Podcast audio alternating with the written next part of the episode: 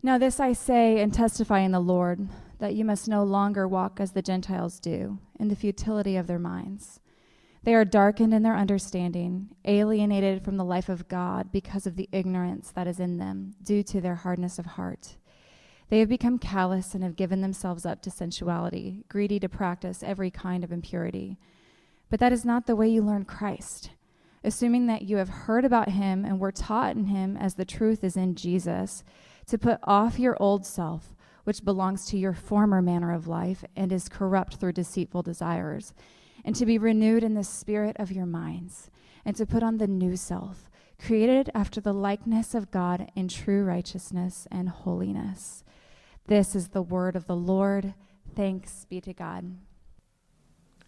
Well, it's great to be here with you. And um, this is a, passage that has had just a deep, uh, it's, it's become dear to my heart. And um, as I've, you know, one of the uh, things that, first things that dawned on me as I became a Christian uh, was uh, that who I was before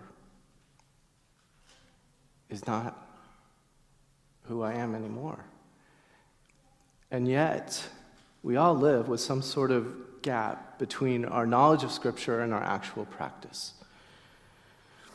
It's one thing to have, like, an intellectual knowledge of the truth, and it's quite another thing for the truth to become your own, where its power is actually unleashed in your life in a way that leads to change in areas where change is most needed.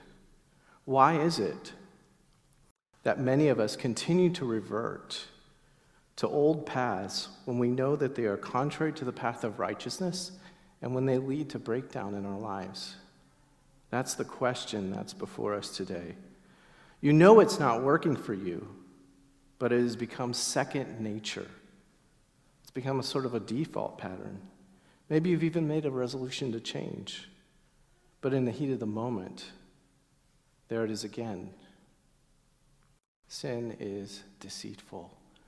And so uh, we're called to walk in a new sort of way. And Paul is a Jewish Christian writing to predominantly Gentiles, at least that's my understanding of what's going on in Ephesians. And he's already exhorted them to walk in a manner worthy of the calling with which they've been called. And this, uh, in the verses just before, I don't know when you were last in Ephesians 4, I think it's been at least a month, maybe, or something close to a month. But in the verses just, in the context just before uh, these verses that we're about to look at, Paul uses the metaphor of the human body to help believers understand that they have been called to live as part of a spiritual household which is organically related to Christ and to each other. And so uh, he begins the text here with a therefore. And whenever there's a therefore, it means that he's drawing uh, out some sort of implications from what he's previously said. So, in effect, he's saying, in light of all that's gone before, how are you to grow up in all things in Christ? So that's uh, this, this word calling in, in verse 1 of chapter 4 implies that we've been summoned by the king to live under a new reign. So in Ephesians 4 22 to 24, Paul uses the categories of old man and new man. And in your translation, if you have the ESV, it's the old self and it's the new self, and that's kind of confusing. But um, old man and new man is actually technical language. So I'm going to, um, I don't want to confuse you, but I'm going to use those terms. And he uses them to contrast the old humanity with the new humanity, to which they and now we belong. But before he instructs them how they're meant to live, it is vitally important for them to first grasp who they were and why the life they once lived is utterly contrary to who they are now. and who we are now. So, Paul paints a picture of the outlook of the old humanity, the, the outlook that governs who we once were and the pattern of life to which it leads. And, you know, like in a way, as you look at this, you're going to say, well, not everybody goes as far as uh, what he says or what he describes in the text in terms of, um, you know, throwing off constraints in their life. But um, what he's describing is the trajectory of sin, where it leads, where it goes in the heart, and how it then, of course, uh, bubbles up to the surface of our lives. And so, even though not everybody's life uh, goes as um, far off the deep end as, as some of the, the, the description of the people that he's giving here, th- this is the direction of sin. And so, he wants us to understand uh, the utter absurdity of this outlook and its values that once shaped their hearts and that once shaped our hearts, if you're a Christian here today. For although they now belong to the new humanity, they're still surrounded by those who live according to the ways of the old humanity. And they still, and we still, experience its allure. So there's a kind of an ethos uh, that uh, that's being described here, as well as uh, uh, like a, there's a, Paul's giving a, like a psychological analysis of the human condition that's incredibly profound here. So he reminds them of what they had already been taught of the need for ongoing sanctification. So he reminds them of who they are in Christ to enable them to discern what makes change possible, where change is needed, and how to change in such a way that it endures. The passage that's before us divides neatly into two parts. First, Paul gives a psychosocial analysis of the existence of those whose lives are governed by the ethos of the old humanity, which prizes autonomy or self rule, to convince them of its contrariety to who they are and to the way of the new humanity.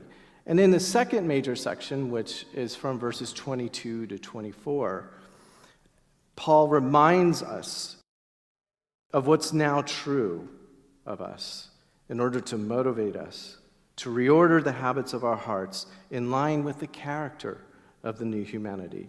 And then he gives a paradigm for how to do that. So let's look at um, verses, uh, before we look at uh, verses 17 to 19, I want to I want to give some um, introductory thoughts to this section, um, which describes the condition of the old humanity, or humanity under the old dominion. He uses the, the term walk. Um, some translations probably say live, but walk is a metaphor that comes from the Old Testament. And it's used in the Old Testament with wisdom literature, and it refers to a way of life. Um, that's uh, Psalm 1, for instance, uses uh, contrasts two different walks, two different ways of life. And there he warns that the seductive pull of the sinful way of life exerts itself through the influence of relationships upon our hearts. He warns of the potential negative impact that close relationships with people who are ruled by a godless outlook can have. Why? Because their manner of life is guided by a foolish outlook, which he calls the counsel of the ungodly. And the implication is that the people that we hang out with will tend to rub off on us. And so this is kind of the, the background of uh, Paul's concern as he looks at these people who are living in Ephesus, which is, you know, a part, you know, a place where uh, the temple of Diana is, and where there's, uh, you know, temple prostitution going on, and, um, and so they're surrounded by. Uh, I worked in New York and um, spent nine years uh, commuting from Philadelphia to New York when I, when I counseled at Redeemer. And uh, yeah, New York is a, a place where uh, just being in that environment, um, it's, it has a pull to it. it there's a, a kind of social pressure to be a certain kind of a person and to look a certain kind of a way. And so, in, a, in, the, in the same way, for these people, Paul is concerned that the Ephesians become more aware of that outlook that they're surrounded by and its seductive pull. And he wants to unmask it, he wants to show its underside. So um, it's important as we talk about, you know, that my, my, the title of my message is Walking According to the New Humanity.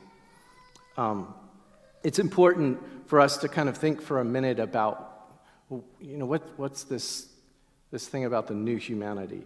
Throughout Ephesians, Paul distinguishes two kinds of humanity, which also correspond to two rival dominions. The first one um, we're talking about here in verses 17 to 19 um, is, is described initially at, at, the beginning of chapter 2, Ephesians 2, uh, where he says that Uh, he describes the old humanity as those who live according to the passions of their flesh and by nature are children of wrath. Okay, and you know, he talks about how they're under the influence of the prince of the power of the air. And so you see the idea of a dominion. In contrast, in Ephesians 1, verses 20 to 22, Paul presents Christ as the risen and exalted king who is now saving people out of the old dominion and translating them into a new realm. In verse 21 of chapter 1, he says that Christ now rules over every power and authority, not only in this age, but in the age to come, which refers to um, the new creation that has broken into the present. The age to come is what Scripture calls it. Through faith in Christ, we have become citizens of the age to come. So Paul, when he says in 122, and he put all things under his feet, that is an interesting expression. I don't know if you picked up on that, but that is a reference to Christ as the last Adam, who came to fulfill the dominion mandate that the first was given to the first Adam. So the new humanity so we talked about two different dominions the, the, the dominion of the prince of the power of the air, the dominion of Christ, and Christ is over all. Um, but now there's two humanities. So I'm going to talk about the new humanity for a second in Ephesians, um, which is uh, described or elsewhere in Ephesians. Paul mentions, for instance, in verse 10 of chapter 2, that we are his workmanship created, katesis in Greek, um, created in Christ Jesus for good works. So that word created refers to a supernatural recreation of a new people, created to do good works. It's an artistic metaphor. The Greek is poema. And it depicts God as the master poet who, who's in each of our lives are each of you each of you are his work of art. And you're this work of art that's in process. And that's that's kind of part of how sanctification uh, god is actually at work renewing us. So we've been made new but he's at work renewing us. But the the, the goal of this um, work that he's doing is that we would display his glory his wisdom, and his beauty. How so? Through the good works that he's prepared for us to walk in. Interestingly, the same verb created, katesis, occurs also in 215, where Paul speaks about the new humanity made up of both reconciled Gentiles and Jews. If you are in Christ, you belong to this new humanity. So here in, let's turn our attention then to verse, verses 17 to 19. Here in verses 17 to 19, he describes uh, the condition of the old humanity. First, he makes a general statement um, that, um, that people walk in the futility of their minds. Then in verse 18, he tells us the cause of that futility. And in 19, he gives us the consequences of that futility. So um, when he says in, uh, their manner of life is characterized by futility, what does he mean? Well, he talks about the futility of their minds. Let's just think for a minute about what, what the word mind is, is how, what he means by that. Um, the, the word mind um, is dianoia, and it's, it could be translated thinking or mind. But interestingly, we have a Greek version of the Hebrew Bible called the Septuagint. It's, um, and we know from how Hebrew words are translated into Greek, um, we know like words that are used interchangeably. And so the word for heart in Hebrew is translated sometimes into Greek as dianoia, which is what we, the word here, and other times it's translated as kardia, which is the other Greek word, uh, which indicates um, what is the heart? It's the center of our perception. So, what's, what's being said here is that the Gentiles' entire outlook upon life, their whole reaction to it, and, and their way of living their lives, um, that's what's being, um, Paul's talking about when he says, according to the futility of their minds. Now, what, what is meant exactly by futility? Well, um, some of you, uh, I presume, have read the book of Ecclesiastes. So, uh, but let's think for a minute about, uh, you know, uh, futility is that which does not lead to a goal. It means something that's aimless, pointless, lacking in direction, and is utterly and absolutely empty. As Sinclair Ferguson puts it, the implication is um, that their every effort to solve the jigsaw puzzle of existence was doomed to frustration. It's a life that is characterized by seeking satisfaction and fulfillment in the creation rather than in the Creator, and worshiping it rather than Him. And such a life only leads to disappointment. Now, I don't know uh, if you've read uh, John Bunyan's masterpiece, uh, Pilgrim's Progress. But in there, he, he describes the, you know, the conversion of Christian. It's sort of an allegory of the Christian life. And Christian's on this journey. There's this journey motif. And uh, he's on the way to the celestial city. And he, he's, there are all these characters that come into his life that are, are there to tempt him and um, dis- divert him from the way of the path that he's on. So you have this idea of a way of life or a path that he's on. And one of the places that he goes to or through is called Vanity Fair. Right? And so when you think about people walking in the futility of their minds, if you've read John Bunyan, you get a picturesque description of, of what that looks like in Vanity Fair. Now, what, what might be a modern day counterpart of that? Well, um, how many of you have, have lived, uh, gone, gone away to university and lived in sort of uh, like on campus? Just a few of you. Um, have you. Have you noticed that there's a sort of party culture um, in the university campus?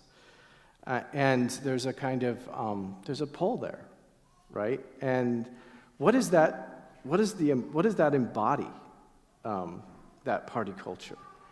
Well, um, uh, people trying to have fun and throwing off all constraints, boasting about the latest thing that I got, or boasting about, you know, the latest person that I slept with. Um, crafting their image in such a way that, it'll be, that they'll be perceived as cool. Erving Goffman calls this impression management. And he says we're, we're at it all the time, even when we're, we're not thinking about it. We're always trying to manipulate people's impression of us.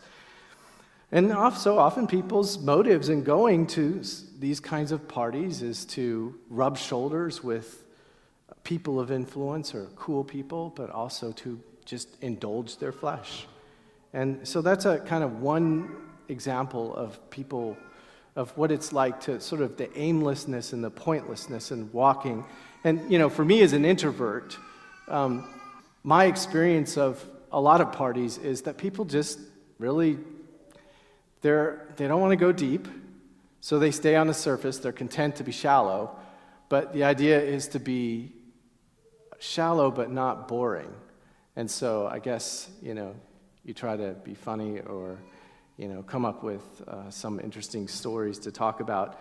But it's just an aimless existence. And I'm not a party pooper here, right? I, I, am for birthday parties and Christmas parties, and so I'm not, I'm not knocking parties. In fact, the biggest party in all of Scripture is in uh, when the, the prodigal son comes home. Like he goes out seeking one kind of party, and he comes home to an, an altogether different kind of party, a celebration.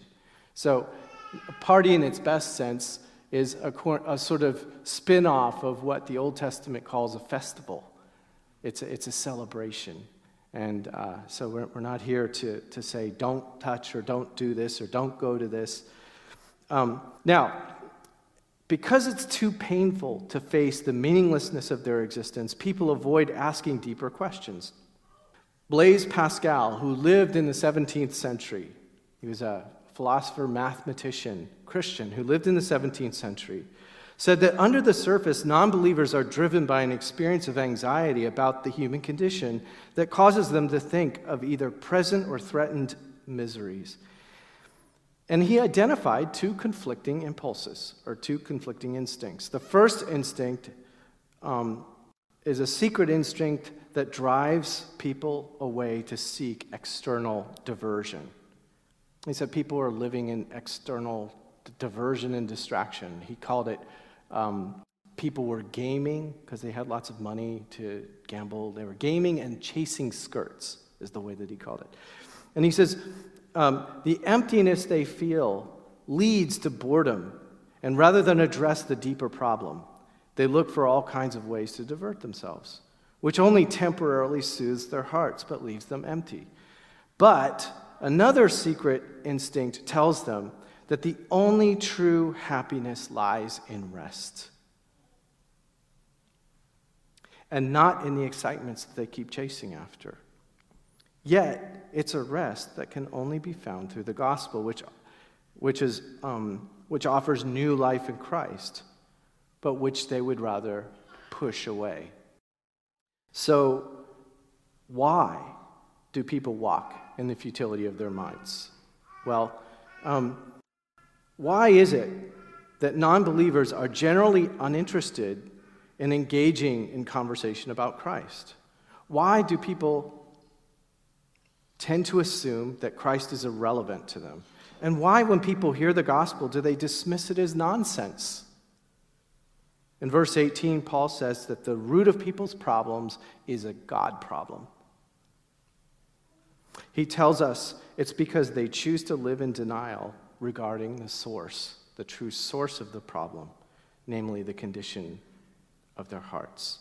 And he gives a fourfold answer to the question of why do people walk according to the futility of their minds. First, they're darkened in their understanding. And this is a metaphor for blindness, spiritual blindness, which means that you lack the ability not only to understand why your life breaks down, but also uh, it means that you're unaware of your blindness.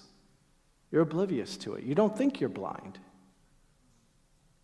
So you focus on the symptoms, but you never quite get down to the cause of your problems. Your problem is that you're ruled by desires that are contrary to God, and you live as though God doesn't matter.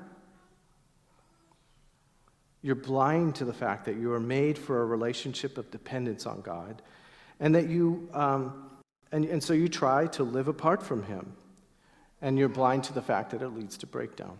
The second, the, the second is um, that they're in a condition of alienation from God, so that they can't even comprehend the kind of existence that we were made for.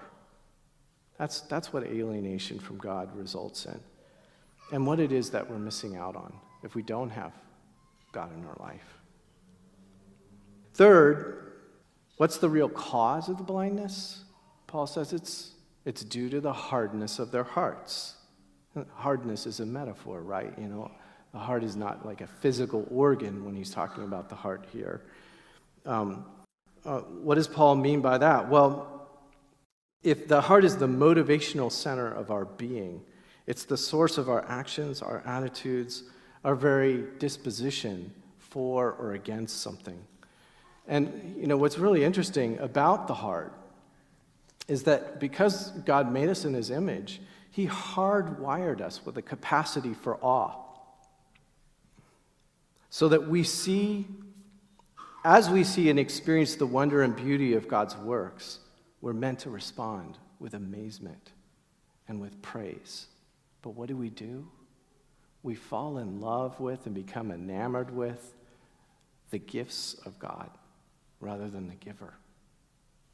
And we completely forget who it is that they come from. And, and the gifts are really just meant to be a signpost to point us back to the greatness and the beauty and the glory of the one who made all things to be enjoyed under him. So sin hijacks our capacity, our awe capacity. And um, we replace the worship of God with self worship. The same desire for self rule, for autonomy, um, continues to cause people to resist God. And that's what he means when he's talking about that, that hardening. And, and the interesting thing is the last term that he, he uses, he says, um, who have given themselves over. He says, it, he uses the word ignorance, but it's, it's a willful ignorance because they've given themselves over to, to this lifestyle uh, that's contrary to God. Interestingly, in Romans 1, Paul tells us that people know God. There's some sense in which people know that He's there and they owe their existence to Him, but they suppress that knowledge. They suppress the knowledge of God um, that's in them and that's written on their hearts, and instead look to and replace God with idols in their hearts. And, and so he calls this the great exchange. Um, there in Romans, God gives people over. But here in Ephesians, we see people give themselves. We give ourselves over. So, so I think if you put those two things together, you know, sin causes us to give ourselves over to our lusts, not just sexual lusts, but you know, over desires. Um, and and then, of course, the, the, the more entrenched we become, eventually uh, there's a kind of process where we can't go back, where there's a hardening. And so here, Paul, uh, in uh, verse 19, we're given insight into the accompanying harvest of corruption, uh, uh where um, it illustrates sin's life dominating undercurrent. So, I don't know if you noticed that, but like there's a law of diminishing returns to sin. And uh, he uses three terms to describe this breakdown. Um, he, first of all, he uses the word calloused. He says they've become calloused. And we're going to talk about that in just a minute. But, but how do people become calloused? Well, they engage in debauchery and licentiousness, um, which describes a sort of conscious neglect of measures and limits, a refusal to follow any distinct way or order. It refers to an array of choices for the self. The second term that he uses here is covetousness to describe the inner, internal uh, thing that keeps driving people toward debauchery and licentiousness. And in Ephesians 5 3 and 5, it's related to idolatry, which happens anytime uh, we put something in the place of God in our hearts. And so this, uh, the use here suggests that um, people who aren't in a proper relationship to God live in excess and can never be satisfied. Right? And yet, you know, we think if we just had more or something else, we would be. And that's part of the deception of it. And so you see there's a kind of self deception that's being described in this, in this part of Ephesians 4. And then the last is impurity, um, which refers to unrestrained sexual behavior. And impurity causes you to view people as objects. Your impure desires become all consuming, and it twists your idea of love into the opposite of love. You think that you, because someone makes you feel good. Uh, someone once said, um, when a guy says to his girlfriend, I love you, what he really means is, I love me and I want you. so uh, we have to learn.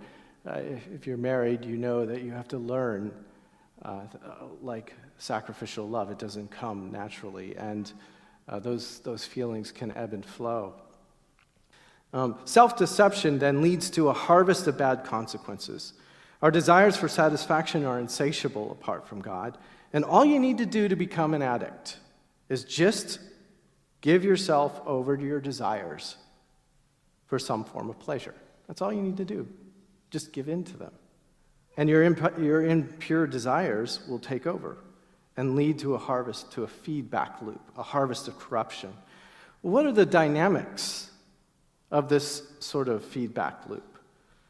Well, think of drinking. Take drinking as an example. Um, I don't know how many of you have friends or family members that have um, that are under the, uh, the the power of a, a drinking habit, and, and it's out of control.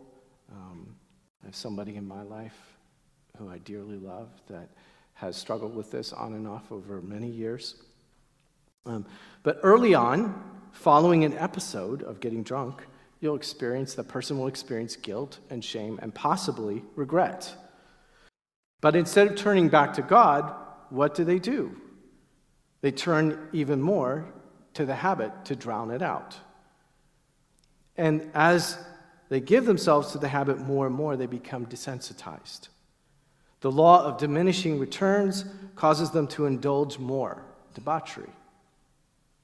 Because alcohol loosens your inhibitions, it may, may mean that you end up engaging in more daring behaviors, like infidelity.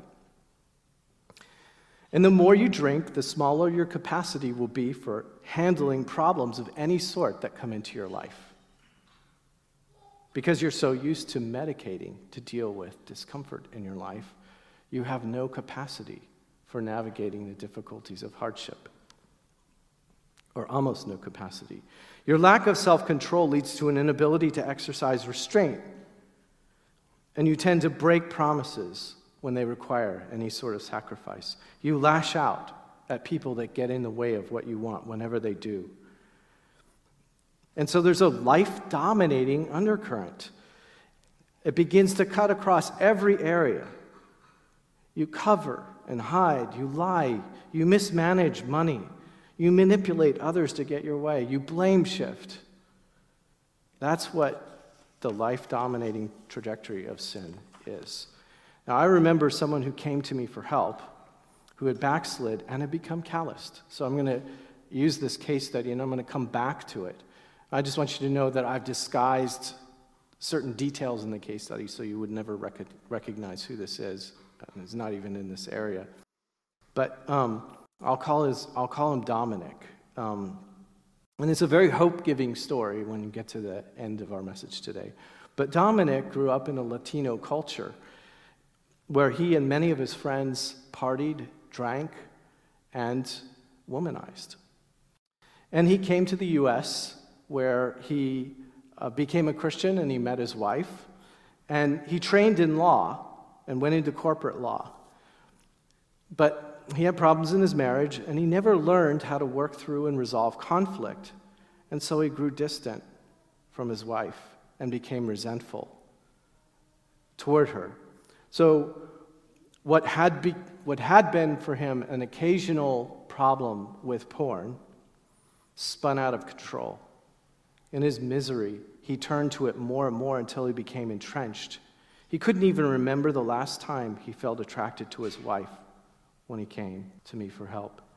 He went back home to his country for a visit and reconnected with some of his old friends. And he got drunk a few times and hooked up with three different women. When he came to me, he was racked with guilt, felt enslaved and hopeless about changing, and afraid of what would happen if he stayed on this path. So, this is a, a sort of um, an example of callousness. But you know, there are much more subtler examples of callousness. Um, uh, like, think about do you have anyone in your life that you feel an attitude of disdain or contempt toward? Um, maybe you're just a person who lacks empathy towards people in general um, when their lives break down, a lack of grace, a lack of mercy. There's a hardness about you. Maybe you're a person that I have this fantasy that I could get a wand like Harry Potter and wave it at people, and that every time they point the finger, their finger would get bigger, right? How big would your finger get if I could do that? You know, you're a person who loves to point the finger, but you hardly ever take responsibility for your own issues. These are examples of what it means to become callous. So let's, let's turn to our. Uh, oh boy, is it really? okay, let's quickly uh, turn to, to the rest of our verses here. Um, I, did, I, did, I did do a timer here. Um, and I told Fletcher it would be a miracle if I could do this in 35 minutes. But let's, you know, let's quickly look at there's two, um, like, uh, uh, under the call to reorder the habits of our heart to reflect the character of the new humanity. Um, there's two basic um, points. One is the basis for the appeal, which is that Christ has revealed himself to us and reoriented our hearts. He says, You have not so learned Christ. How do, how do you learn a person? Well, um, the, you learn in the sense of you grasp who he is and what he came to do to free people from slavery, from slavery to sin. Um, I, I want to. Um, uh, I need to s- skip over some of this material that I have here because obviously I've gotten carried away with my time. Uh, but um, one of the things that I'll say is like the, the basic point here is what happened, what has happened to us, what God has already done to us. And so in 1 Corinthians, after listing a series of life controlling sins, he says, These some of you were, but you are washed, you are cleansed, and you are sanctified. So there's an initial sanctification that's already, we've been taken out of Adam and placed into Christ. We've been put under a new dominion. And so there's a sense in which we have already put off the old man. It's, it's a new status that we've received. We're no longer who we were in Adam. But yet he tells us to put off the old man and put on the new here. And so he's giving us a paradigm for becoming a whole new kind of person. Now, there are three, like, components to this. Um, two principles. The first is the gov- governing principle um, of the old that we're to put off. It's corrupt according to the deceitful desires. Deceitful is lies, desires, has to do with the, the, the things that rule us, that motivate us, that control us. Um, so, character is made up of a series of habits that arise from a Godward disposition. And, you know, Fletcher's going to go on to talk about Ephesians um, uh, 4 25 to 32. He gives a series of examples people lying, stealing, um, uh, corrupt speech, anger, unforgiveness. These are the kinds of things that, um, that um, that are the result of the deceitful desires, and they shape our habits.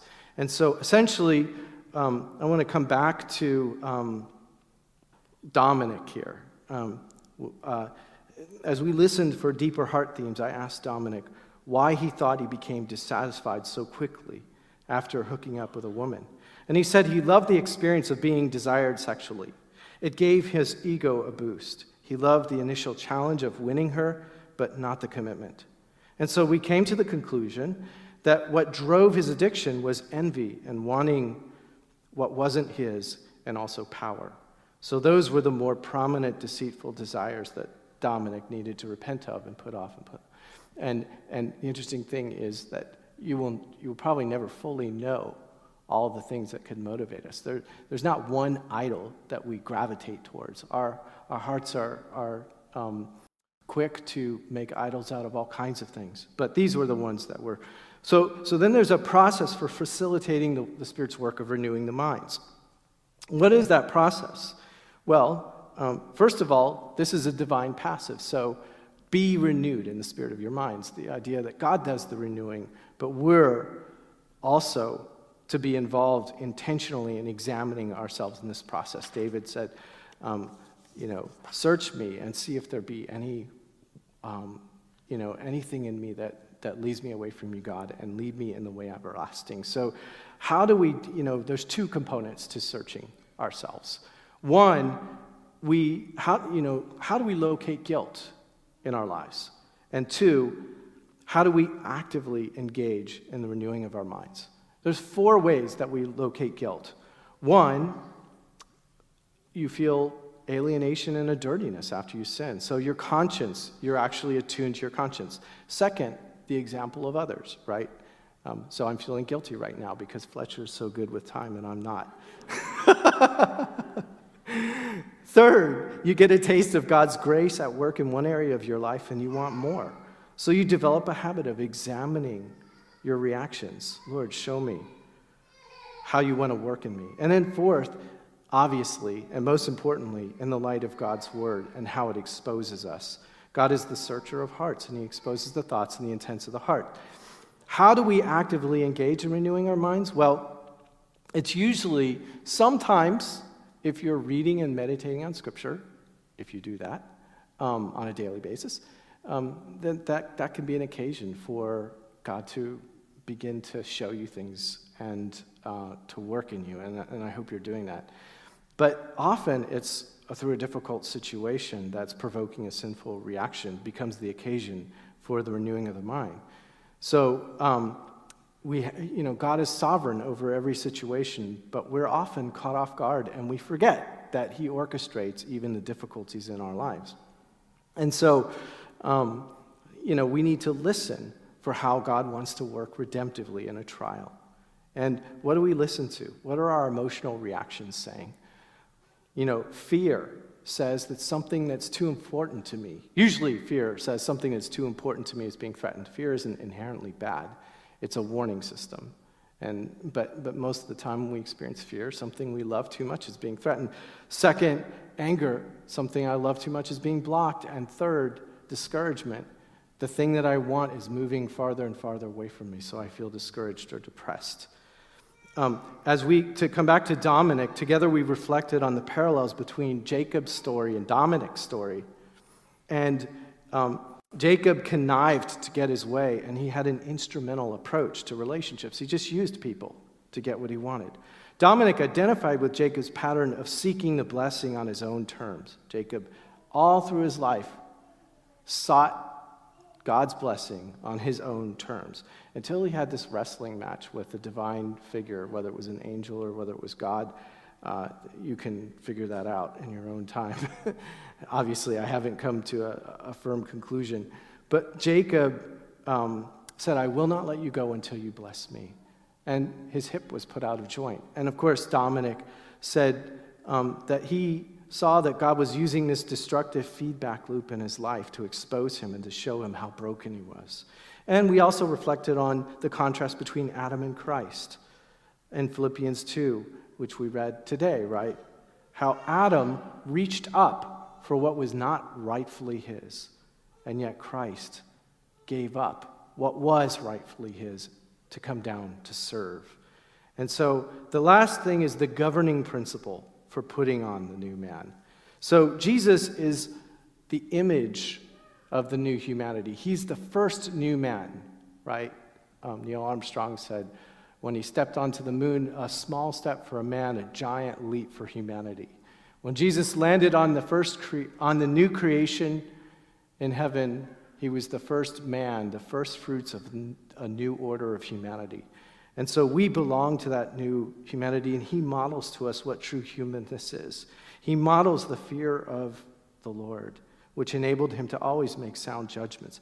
How would your perspective change if you were to view your struggle as God's instrument to change you? What does it look like to turn toward God in your struggle? Repentance. To, to let go, to see the deceitful desires and to confess them to God. What would it look like to be ruled by right desires for love of God and love for others? Um, so, if the goal is character, that of becoming a whole new kind of person, what am I called to put on? And, and that's, I think, um, the fascinating thing about Dominic's story is how, how did this new governing principle become effective in his life? Well, gradually, of course, but a major turn, turn point for Dominic was when he could begin to see how this theme of power and envy and competitive ambition showed up in other areas of his life. He began to see how the issues of his heart were playing out in other theaters of his life and to get excited about change.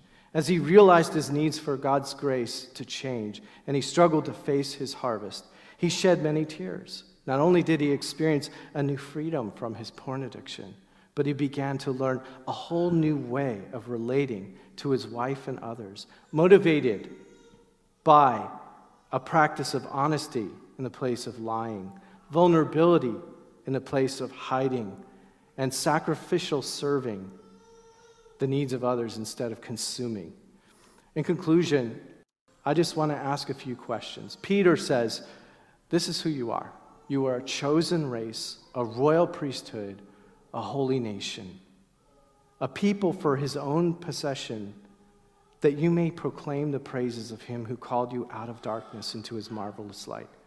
That's what it means to belong to the new humanity. That's your purpose. And so let me just ask you where do you see breakdown in your life? Where have you become calloused? Are there zones where you've become resistant to the Spirit's conviction? Is there an entrenched pattern of idolatry in your life that keeps you enslaved? What's the most difficult relationship in your life, and how are you doing with that? That is actually probably a good measure of where you really are with God. What level of access do you give others in your life? Are there people in your life who know your weaknesses and struggles and can speak into your life? What one area is God speaking to you about this morning? What would be an initial step that you could take towards change in your hearts? Let's pray. Lord, thank you. Thank you for the power of the Holy Spirit that opens our eyes.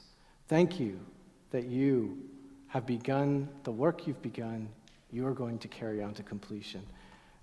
Would you give us eyes to see who you are and what it means to live in the light of who you are? In Christ's name I pray, amen.